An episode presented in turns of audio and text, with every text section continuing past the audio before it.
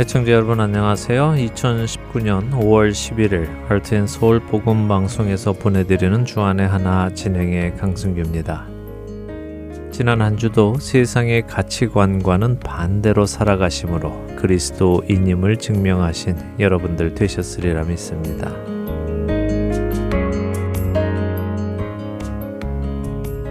종종 우리는 누군가로부터 당신은 구원의 확신이 있습니까? 라는 질문을 받기도 하지요. 때로는 우리가 누군가에게 당신은 구원의 확신이 있습니까? 라는 질문을 하기도 합니다. 그러나 이런 질문들에 어떻게 답을 해야 하는지 사실 잘 모르는 사람들도 많습니다. 그리고 실제로 이런 질문을 받고 나면 구원의 확신을 어떻게 갖는 것인지 궁금해 하기도 하지요. 저는 사실 이런 질문을 잘 하지 않기에 누군가 이런 질문을 해올 때 그 의도가 무엇인지 또 무슨 목적으로 그런 질문을 하는지는 잘 모릅니다. 그러기에 어떤 대답을 기대하며 그런 질문을 하는지도 잘 모르지요. 네, 저는 구원의 확신이 있습니다. 라고 대답하기를 기대하는 것인지, 그래서 질문 받은 사람이 구원의 확신이 있다고 대답하고 나면 네, 알겠습니다. 하고 끝낼 것인지도 잘 모르겠습니다. 또한 어느 누군가 저는 구원의 확신이 없습니다. 라고 대답하면 그때부터 그 사람에게 구원의 확신을 주기 위한 대화를 시작할 것인지도 잘 모르겠고요. 그래서 이런 질문을 만날 때면 제 안에 생기는 궁금증은 바로 구원의 확신이란 무엇인가 하는 것입니다. 여러분은 구원의 확신이 무엇이라고 생각을 하십니까? 누군가 여러분께 그런 질문을 할 때 여러분은 어떻게 대답을 하시는지요? 첫 찬양 함께 하신 후에 말씀 나누도록 하겠습니다.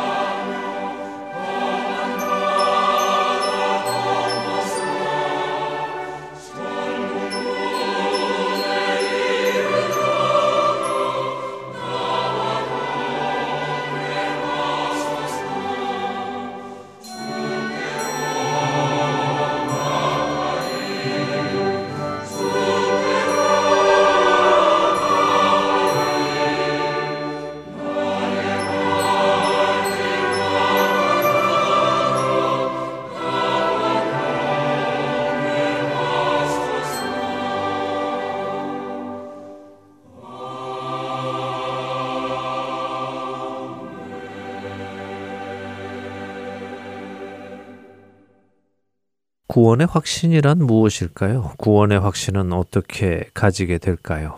대부분의 사람들이 구원의 확신을 놓고 이야기를 할 때는 당신은 예수 그리스도를 믿음으로 하나님의 자녀가 되었다는 것을 믿습니까? 그것을 믿어야 합니다. 오늘 죽어도 난 예수 그리스도의 공로로 천국에 간다는 것을 믿어야 합니다. 그것을 확신해야 합니다. 라고 말합니다. 그래, 난 하나님의 자녀이니까 이제 내가 죽어도 난 천국에 갈 거야 하는 생각. 바로 그 생각이 확신으로 다가와야 한다는 것이죠. 그렇기에 나는 오늘 죽으면 천국에 간다는 확신이 없어요. 잘 모르겠어요. 라고 답하는 사람은 구원의 확신이 없는, 믿음이 없는 사람으로 간주하기도 하지요.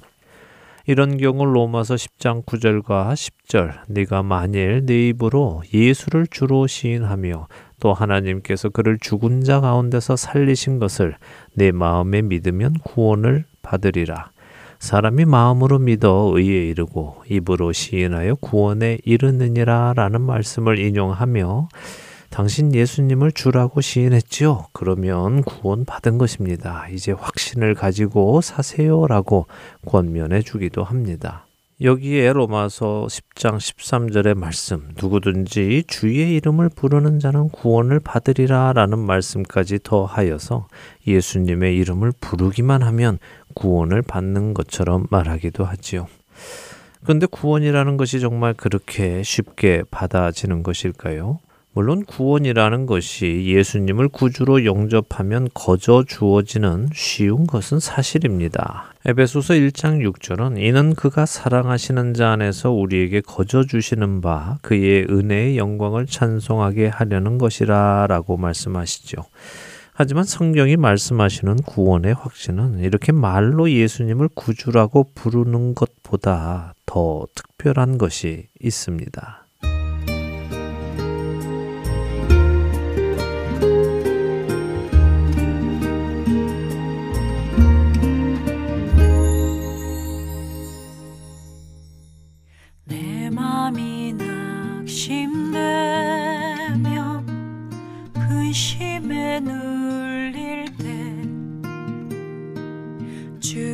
주께서 내게 오사 위로해 주시네. 가는 길 캄캄하고 괴로움 많으 주께서 함께하며 내 짐을 지시네. 그네가 내게 족하네. 그네가 족하네. 이 괴로운 세상 지날 때 그네가 족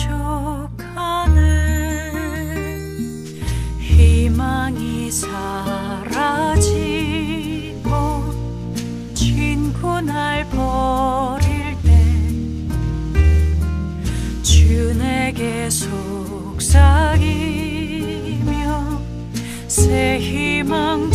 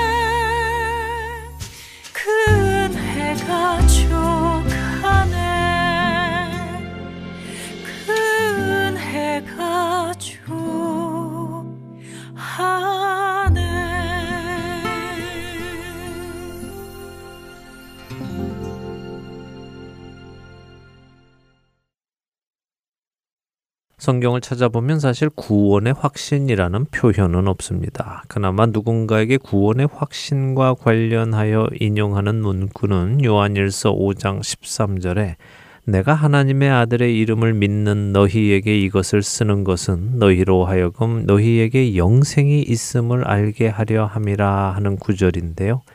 보통 이 구절을 인용하며 하나님의 아들, 곧 그리스도 예수를 믿는 사람에게는 영생이 있으니 그것을 확신해야 한다는 것을 이야기하지요. 이 말씀도 일리는 있습니다. 요한 사도는 성도들에게 하나님의 아들의 이름을 믿는 그들에게 영원한 생명이 있음을 알기 원한다고 하고 계시니까요. 하지만 우리가 요한 일서를 읽어보며 문맥 안에서 요한 일서 5장 13절의 이 구절을 바라보면 요한 사도가 말씀하시려는 것은 하나님의 아들의 이름을 믿는 자들에게는 영생이 있다 하는 것을 알려주려 하신다기보다 하나님의 아들의 이름을 믿는 자들에게는 영생이 있기에 영원한 생명이 없는 이 세상의 사람들과는 다르게 살아야 함을 강조하고 계시는 것을 볼 수 있습니다. 5장 2절에는 우리가 하나님을 사랑하고 그의 계명들을 지킬 때 이로써 우리가 하나님의 자녀를 사랑하는 줄을 안다고 하시지요. 4절은 무릇 하나님께로부터 난 자마다 세상을 이긴다는 것을 말씀하십니다. 16절은 그렇기에 형제 중에 사망에 이르지 아니하는 죄, 다시 말해 성도가 성도로 옳지 않은 일을 하는 것을 보거든 그들을 구원해 내라고 말씀하십니다. 19절은 우리는 하나님께 속하고 온 세상은 악한 자 안에 처한 것도 말씀하시지요. 그래서 이 말씀들을 종합해서 생각해 보면 구원의 확신이란 내가 하나님께 속하였기에 더 이상 세상에 속하여 살지 않고 세상을 오히려 이기고 악한 것을 떠나 성도가 서로 사랑하며 사는 모습에서 확신을 가질 수 있다는 말씀일 것입니다. 그렇기에 누군가가 당신은 구원의 확신이 있습니까? 라고 묻는다면 네, 있습니다. 혹은 아니요, 없습니다. 라고 간단히 말을 하기보다는 자신의 삶을 돌아보며 내 안에 세상과 구별되어 살아가는 거룩함이 있는가를 통해 대답해야 하는 것입니다.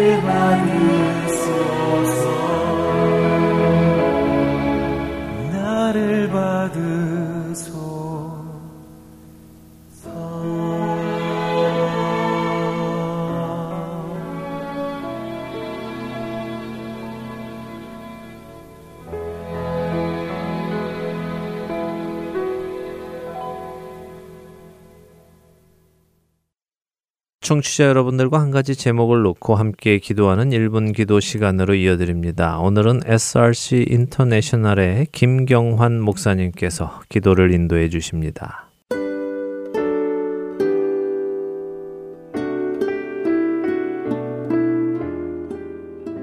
갈텐 서울 복음 방송 1분 기도 시간입니다. 저는 SRC 인터내셔널 선교 단체의 김경환 목사입니다.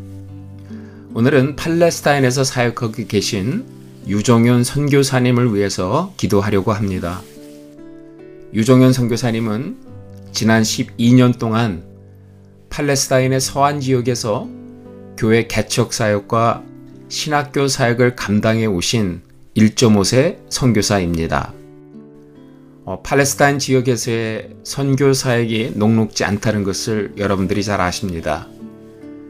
지난 70여 년 동안 이스라엘과의 분쟁의 관계 속에 살아온 민족이다 보니 그들 안에는 유대인들은 물론 기독교인들에 대해서도 깊은 불신이 자리하고 있습니다.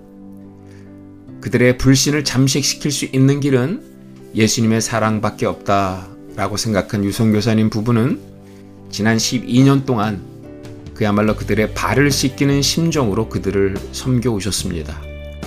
그 결과 지금은 50여 명이 모이는 믿음 공동체가 세워지게 되었습니다. 이제는 그들을 중심으로 신학교를 세워 그곳에서 목회자를 양성해서 팔레스타인의 각 지역으로 보내기 위한 신학교 사역도 감당하고 계십니다. 그래서 우리가 사역을 위해서 함께 기도하고 싶은 것은 이 모든 일을 지속적으로 감당하려면 영어가 가능한 좋은 교수님들이 연결되어야만 합니다. 또 이들을 지속적으로 초청하려면 재정적인 서포트도 필요한 상황입니다. 이 일을 위해서 우리가 함께 기도하기 원합니다. 아, 또한 가정을 위한 선교사님의 기도의 제목도 있습니다. 유 선교사님의 사모님은 아직 50도 안 되셨는데 오른쪽 팔을 쓰지 못할 정도로 심각한 관절염을 앓고 계십니다. 예, 사모님의 온전한 치유를 위해서도 함께 기도했으면 좋겠습니다. 그러면 이런 제목들을 가지고 함께 기도 드리겠습니다.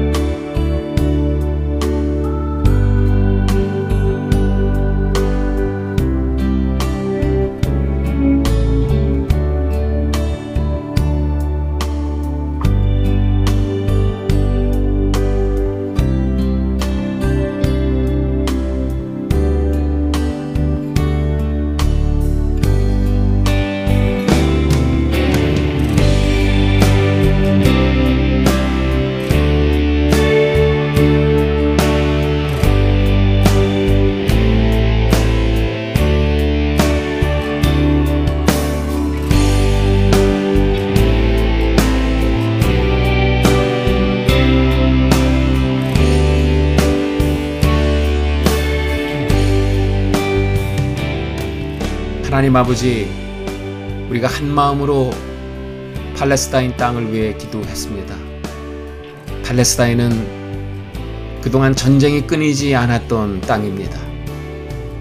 많은 피 흘림이 있었던 땅입니다. 어찌 보면 분쟁의 영이 지배했던 땅이기도 합니다. 그래서 주님, 그 땅에 예수님의 십자가가 필요합니다.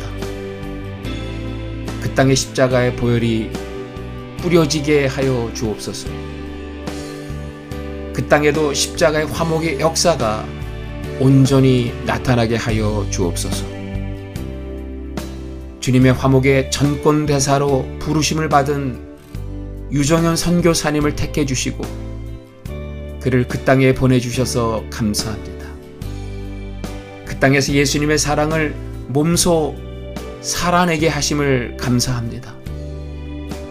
오늘도 예수님의 십자가를 짊어짐으로 그 땅에 생명의 역사를 심어가는 종 되게 하여 주옵소서.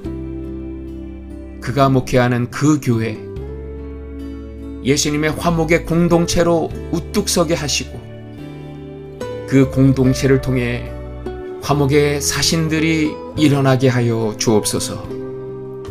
화목의 사신들을 양성하는 그 신학교를 함께 세워가는 교수님들이 필요합니다. 하나님 영성이 깊은 교수님들을 보내 주옵소서. 그에 따른 모든 필요를 공급하여 주옵소서. 무엇보다도 관절염으로 고통당하는 우리 박현주 사모님의 아픈 부위에 이 시간 치료의 광선을 비추어 주옵소서. 그래서 주님의 능력으로 온전한 회복과 치유가 일어나게 하여 주옵소서. 이 모든 말씀, 십자가를 통해 화목의 역사를 시작하시고 그 일을 이루어 가실 예수 그리스도의 이름으로 기도드렸습니다. 아멘.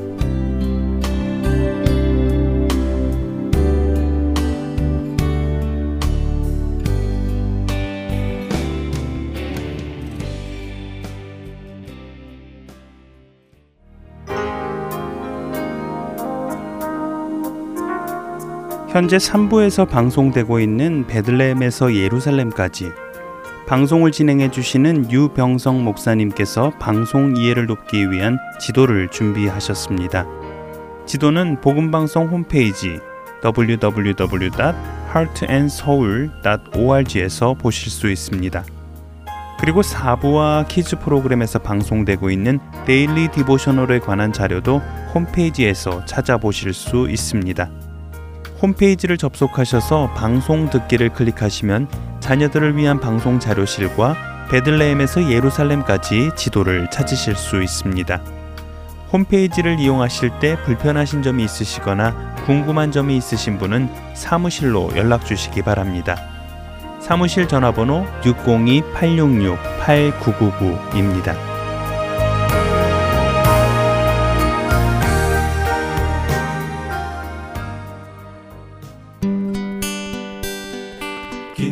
소식 사랑으로 땅끝까지 전하는 아랜소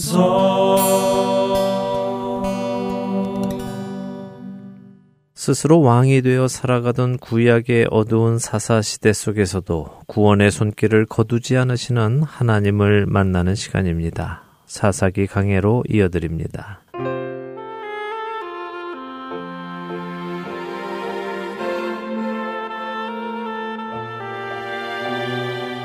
애청자 여러분 안녕하세요. 구약의 사사기를 함께 공부하는 사사기 강해 진행의 민경훈입니다. 네, 여러분 안녕하세요. 강승규입니다. 지난 시간에는 기드온 이후에 짤막하게 등장한 사사 돌라와 야일의 이야기를 본 후에 또다시 하나님 앞에 이스라엘이 범죄하는 것을 보았습니다.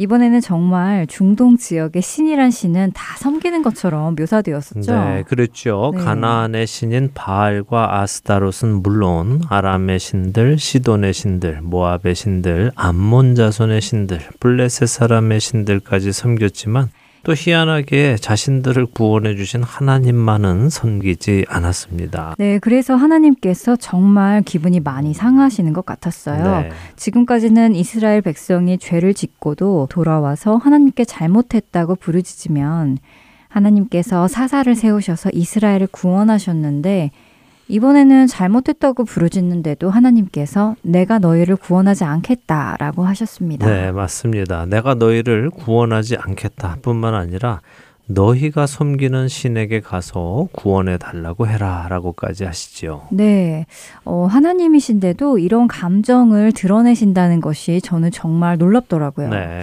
어, 그래서 하나님도 우리와 같은 감정을 가지고 계시구나 하는 것을 음. 구체적으로 알게 되었습니다. 그렇습니다. 우리는 종종 아, 하나님은 완전하셔서 어떤 것에도 감정이 흔들리지 않으신다고 생각하기도 합니다. 네. 뭐 물론 하나님께서는 완전하셔서 어떤 상황에서도 흔 들리지 않으시지요. 그러나 그것이 하나님께서 감정이 없는 분이시다 하는 것은 아닙니다. 그분도 감정이 있으십니다. 기뻐하시고 즐거워하시고 때로는 탄식하시고 분노하시기도 하시지요. 또한 그분은 질투하시는 하나님이십니다. 자기 백성이 다른 신과 음행할 때 하나님의 마음에는 질투의 감정이 올라옵니다. 그러니까 이렇게 내가 너희에게 그토록 사랑을 보여주며 지금껏 지켜왔는데 그런 나를 버리고 저렇게 많은 다른 신들을 섬겨 너희들 정말 너무하는구나. 그래 내가 이제는 다시는 너희를 구원하지 않겠다라고까지 하시지요.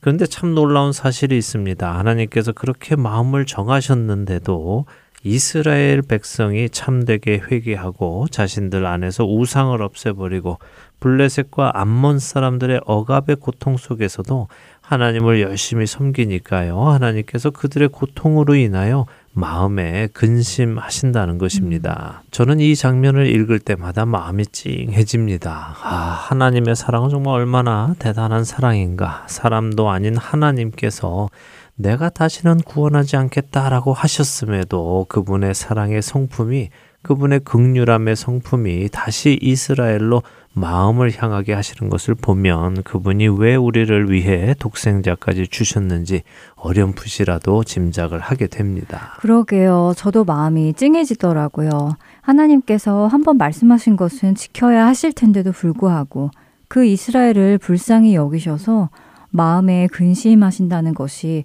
음, 어떻게 표현해야 할지는 잘 모르겠지만 인간적이시다라고 해도 될까요? 네. 어, 아무튼 참 감동적이었습니다. 예, 그런 하나님의 사랑을 우리가 더 깊이 체험하면 좋겠습니다. 네. 자, 예, 자, 어쨌든 이스라엘 백성이 우상을 제거하고 하나님을 열심히 섬기니까 전처럼 당하고만 있지 않게 되었습니다. 암몬을 상대로 전쟁을 하려고 준비를 하지요. 그런데 막상 전쟁을 하려고 하니까 누군가 리더가 돼줄 사람이 필요했습니다. 그래서 그들은 누구든지 용기 있게 리더가 되어서 암몬과 싸우는 사람은 길르앗의 통치자로 세워주겠다 하는 계획을 세웁니다. 자, 그 사람이 누가 될까요? 오늘 사사기 11장을 보도록 하겠습니다. 먼저 1절에서 3절을 읽지요. 네. 길라앗 사람 입단은 큰 용사였으니 기생이 길라앗에게서 낳은 아들이었고 길르앗의 아내도 그의 아들들을 낳았더라. 그 아내의 아들들이 자람에 입다를 쫓아내며 그에게 이르되 너는 다른 여인의 자식이니 우리 아버지의 집에서 기업을 잊지 못하리라 한지라. 이에 입다가 그의 형제들을 피하여 돕 땅에 거주함에 잡류가 그에게로 모여와서 그와 함께 출입하였더라. 네, 자 드디어 사사 입다의 등장입니다. 어, 1절에서 3절은 입다의 배경을 설명해 주시고 그를 소개하시는데요. 입다라는 이름이 가진 의미는요. 그가 열 것이다 하는 것입니다. 어, 그가 열 것이다라고요. 네. 음, 마치 하나님께서 문을 열어주실 것이다 라는 것처럼 느껴지네요. 예, 뭐 그런 의미도 될 테고요. 또 하나님께서 입다를 사용하셔서 문을 여실 것이다 하는 의미도 되겠지요. 네. 예, 자 입다는 큰 용사라고 했습니다. 큰 용사라는 말은 싸움을 잘하는 사람이라는 뜻입니다. 음, 힘이 좋은 장사라는 뜻이죠. 쉽게 말하면 한 주먹 하는 그런 사람입니다. 그 런데 그가 기생의 아들이라고 하시죠. 네. 예, 근데 그 아버지의 이름도 길르앗입니다. 뭐 물론 뭐 학자마다 의견이 다르기는 합니다만 어떤 학자는 길르앗이다 하는 지역의 아들이다 하는 의견을 내기도 하고요. 또 문자 그대로 입다의 아버지는 길르앗에 사는 길르앗이라는 사람이다라는 의견도 있죠. 어, 마치 서울에 사는 김서울 이런 것인가요? 예, 그렇죠. 뭐 광주에 사는 박광주, 부산 사는 이부산 뭐 이런 식인 거죠. 네. 자, 어찌되었든 길르앗에 사는 길르앗이라는 사람이 기생에게서 아들을 낳았습니다. 여기서 쓰인 기생이라는 단어는 자나라는 히브리어로요, 음녀를 뜻합니다. 창녀를 뜻하지요. 그러니까 입다의 어머니는 창녀였습니다. 그런데 입다의 아버지 길르앗에게는 아내도 있었다고 하는 것이죠. 그리고 정부인에게서 난 아들들도 있었습니다. 어렸을 때는 몰랐는데 아들들이 크니까 아버지 유산을 나누는 생각이 들기 시작했죠. 그래서 정부인의 아들들이 창녀의 아들인 입다에게 너는 다른 여인의 자식이니 우리 아버지의 유산을 가질 수 없다 하면서 그를 내쫓은 것입니다. 자, 이 정황을 조금 생각해 보아야 합니다. 일반적으로 유대 문화 안에서 창녀의 아들은 자식이 될 수 없습니다. 그런데 여기 읽어보니까 입다가 그 집의 정부인의 아들들과 이 입다를 함께 살게 한 것으로 되어 있지요. 음, 그렇네요. 어려서 같이 살다가 장성하니까 아들들이 입다를 내쫓은 것이네요. 맞습니다. 그렇다면 이런 이야기가 되는 것입니다. 입다의 아버지 길르앗이 결혼을 해서 살았는데 아내가 아들을 낳지 못한 것입니다. 이에 길르앗이 창녀를 통해 아들을 낳아서 입양을 한 것이지요. 그런데 정부인도 그 후에 아들을 또 낳게 된 것입니다. 그렇게 보면 입다가 아들 중에는 장자가 맞습니다. 동생들이 장자를 몰아낸 것이죠. 아, 장자는 유산의 두 배를 받으니까 더 그랬겠군요. 그렇죠. 그런데 나중에 가서 보면 알게 되지만요. 정부인의 아들들이 이런 일을 한 것은 자신들의 생각에서 나온 계획이 아니라 요. 이 길르앗 동네의 장로들이 구상을 해서 아들들을 부추겨서 입다를 내쫓은 것입니다. 그래서 전후 사정을 보면요. 입다의 아버지 길르앗은 그 지역에 꽤 부유한 유지였을 것입니다. 자, 어쨌든 입다가 정부인의 아들들의 성화에 못 이겨서 형제를 피하게 되었고 돕당에 가서 거주하게 된 것입니다.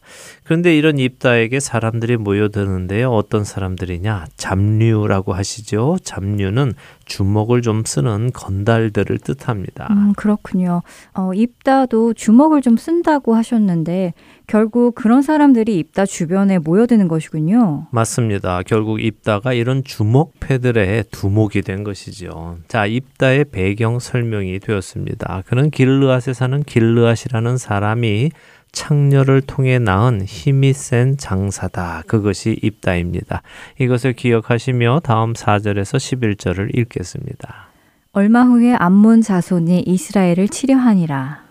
암몬 자손이 이스라엘을 치려 할 때에 길르앗 장로들이 입다를 데려오려고 돕당에 가서 입다에게 이르되 우리가 암몬 자손과 싸우려 하니 당신은 와서 우리의 장관이 되라 하니. 입다가 길르앗 장로들에게 이르되 너희가 전에 나를 미워하여 내 아버지 집에서 쫓아내지 아니하였느냐? 이제 너희가 환난을 당하였다고 어찌하여 내게 왔느냐 하니라. 그러므로 길라 장로들이 입다에게 이르되 이제 우리가 당신을 찾아온 것은 우리와 함께 가서 암몬 자손과 싸우게 하려 함이니 그리하면 당신이 우리 길앗 모든 주민의 머리가 되리라 하매.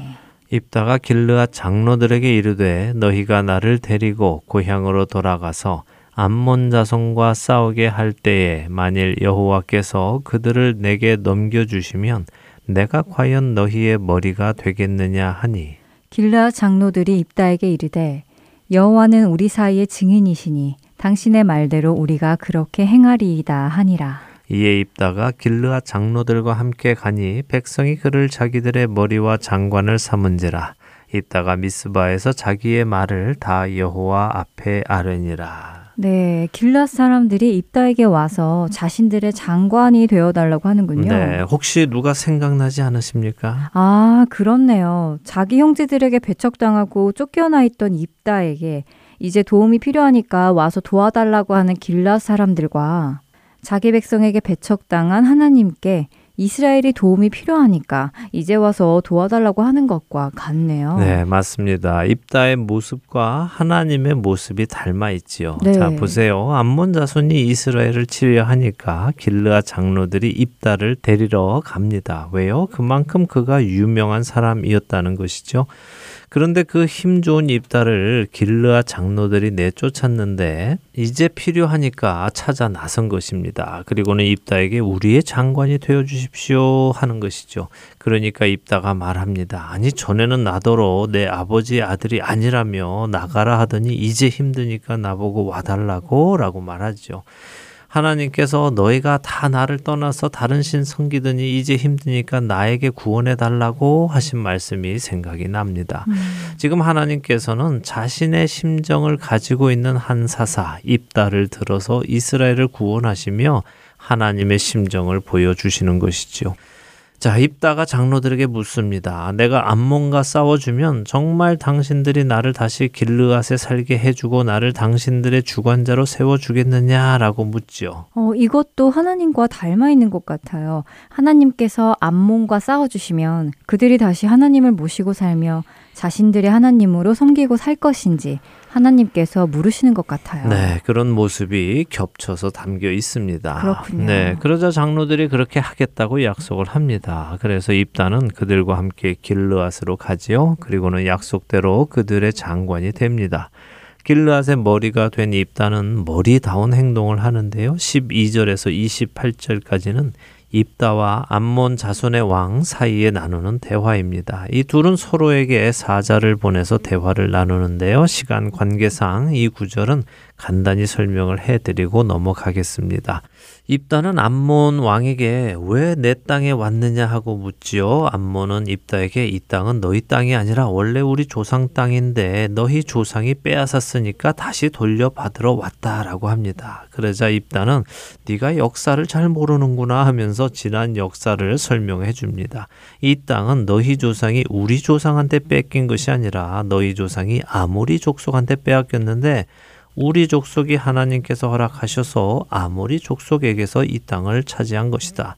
그런데 왜 이제 와서 우리한테 달라고 하느냐? 너희도 너희 신이 주는 땅을 차지하면서 살고 있지 않느냐?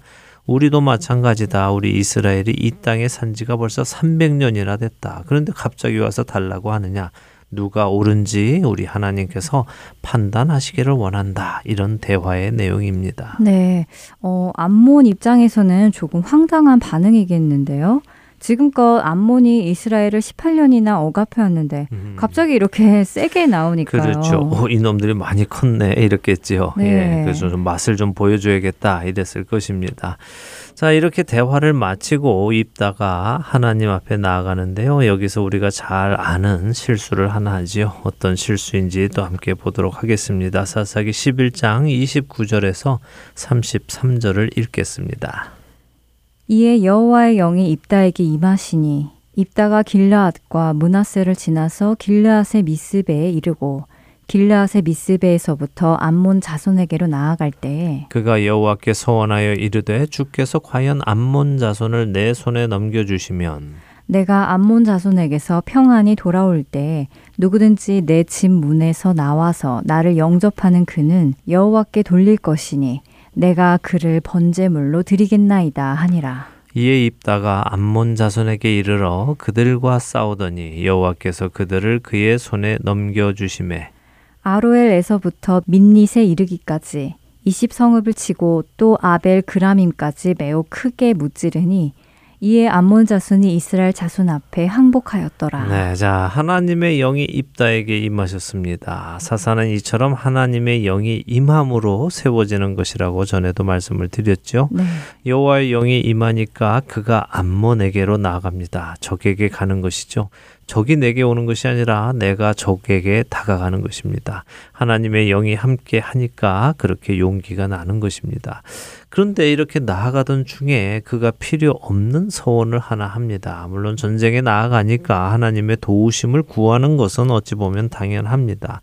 그런데 입다는 하나님 이 길을 인도하여 주십시오 혹은 저와 함께 가주십시오 라고 하기보다는요 조건을 거는 모습을 보여줍니다. 음, 하나님이 이렇게 해주시면 제가 이렇게 해드리겠습니다 하는 조건 말이군요. 그렇죠. 지금 하나님 이 전쟁에서 암몬 자손을 하나님께서 제게 넘겨주시면 제가 돌아올 때 누구든지 내 집 문에서 나와서 나를 영접하는 그를 제가 여호와 하나님께 번제로 드리겠습니다. 라면서 조건을 제시하죠. 네, 참 의외네요. 하나님의 영이 그에게 임하셨는데도 불구하고 그가 이렇게 필요 없는 쓸데없는 서원을 한다는 것이요. 네, 그것이 참 중요한 것입니다. 하나님의 영이 임해도요, 믿음이 부족하면 잘못된 선택을 할 수 있다는 것입니다. 아, 자, 지금 입다의 이 서원 장면은 성경에 많은 의견 대립을 일으키는 구절 중에 또 하나입니다. 많은 논란이 있지요. 어떤 학자들은 이스라엘의 사사가 하나님을 모르니 하나님께서 따라하지 말라고 하신 당시 가나안의 인신 제사를 약속하는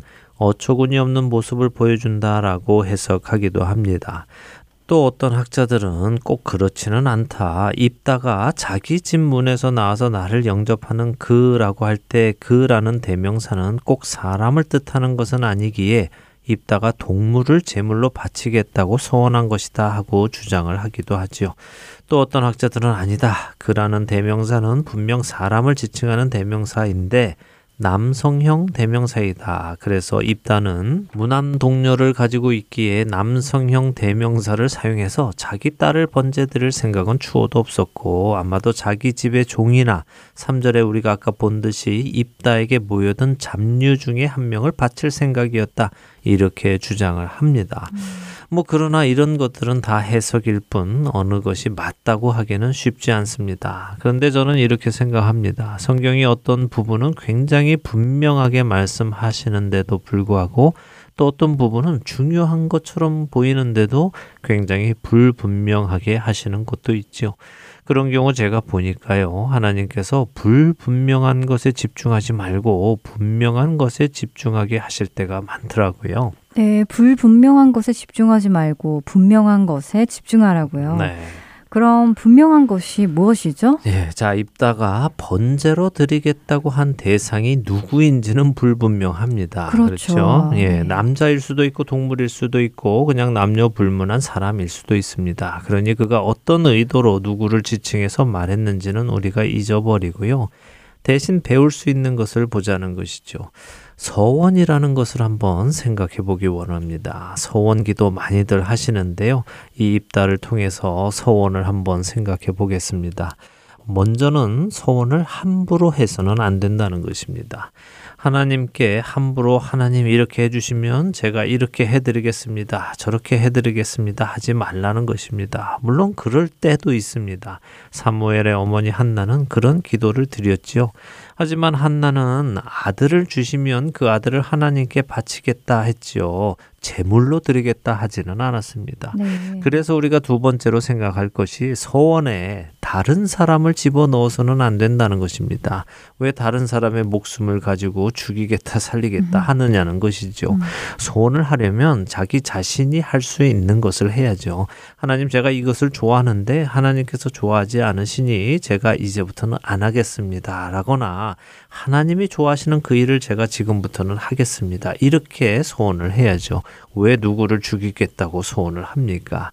자, 세 번째는 하나님께서 하시기로 한 일에 사람이 끼어들지 말라는 것입니다. 자, 입다에게 하나님의 영이 임했습니다. 그래서 그가 용기를 얻어서 암몬에게 나아갑니다. 하나님이 시작하셨으면 하나님이 마치십니다. 그런데 자신이 두려우니까 하나님 이기게 해주시면 뭔가 해드리겠습니다. 라는 소원을 하는 것이죠. 이것은 마치 하나님을 사려는 행동입니다. 하나님은 안 하시려는데 내가 무언가를 드림으로 해서 하나님께 그 일을 하시게 하려는 듯한 생각은 정말 잘못된 생각입니다. 그리고 우리가 많이 저지르는 잘못이기도 하지요. 하나님을 내가 원하는 대로 움직이려는 시도들 말입니다. 하나님 이번에 우리 사업이 대박나게 해주시면 제가 10의 1조가 아니라 2조를 드리겠습니다. 뭐 어디 어디에 제가 선교 헌금을 하겠습니다. 우리 아들 좋은 대학 가게 해주시면 교회에 뭐 피아노 한 대를 선물하겠습니다. 뭐 이런 식의 소원들이 많지요. 그러나 이러한 소원들은 분명히 잘못된 소원들입니다. 내가 돈을 써서 하나님을 움직이려는 아주 악한 행위입니다. 그렇죠. 우리 하나님은 그런 뇌물 같은 서원에 움직이시는 분은 아니잖아요. 그럼요. 그분은 하시기로 한 일을 하십니다. 네. 필요하시면 우리로 소원을 하시기도 하시죠. 그러나 하시지 않을 일을 우리가 소원한다고 하시는 분은 아닙니다. 만일 하나님이 그런 분이시라면 하나님 나라는 뒤죽박죽이 됩니다. 예를 들어 교회에 분쟁이 있다고 생각을 해보죠. 분쟁이 있는 두 그룹이 서로 하나님께 소원을 하며 상대 그룹을 심판해 달라고 요구하면 하나님은 누구의 소원을 들어주셔야 하겠습니까? 소원의 내용이 큰 그룹의 소원을 받으시겠습니까? 아니지요. 하나님은 공의의 하나님이십니다. 사람들에 의해 이리저리 흔들리는 분이 아니십니다.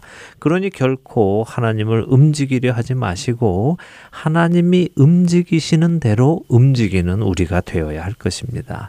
자, 입다는 그런 소원을 하고 전쟁에 나갔습니다. 그러나 입다가 소원을 해서 하나님께서 암몬을 입 다의 손에 넘겨주신 것이 아니라 하나님께서 이스라엘 백성의 곤고를 보시고 마음에 근심하시고 그들의 회개를 받으시고 구원하시기로 하셔서 입다에게 암몬을 넘겨주신 것입니다. 이것이 하나님 나라의 원리죠. 어, 전쟁까지는 굉장히 오랜 설명이 있는데 이번에도 역시 전쟁은 단 한 줄로 묘사되어 있네요. 네. 암몬 자손이 이스라엘 자손 앞에 항복하였더라라고요. 맞습니다. 전쟁을 하시는 분은 하나님이신 것을 다시 한번 보여주시죠. 자, 어쨌든 전쟁에 이겼습니다. 입다는 자기가 소원을 해서 전쟁에 이긴 것이라고 생각하는지는 잘 모르겠습니다. 그러나 어쨌든 그는 자기가 한 소원을 지키겠지요.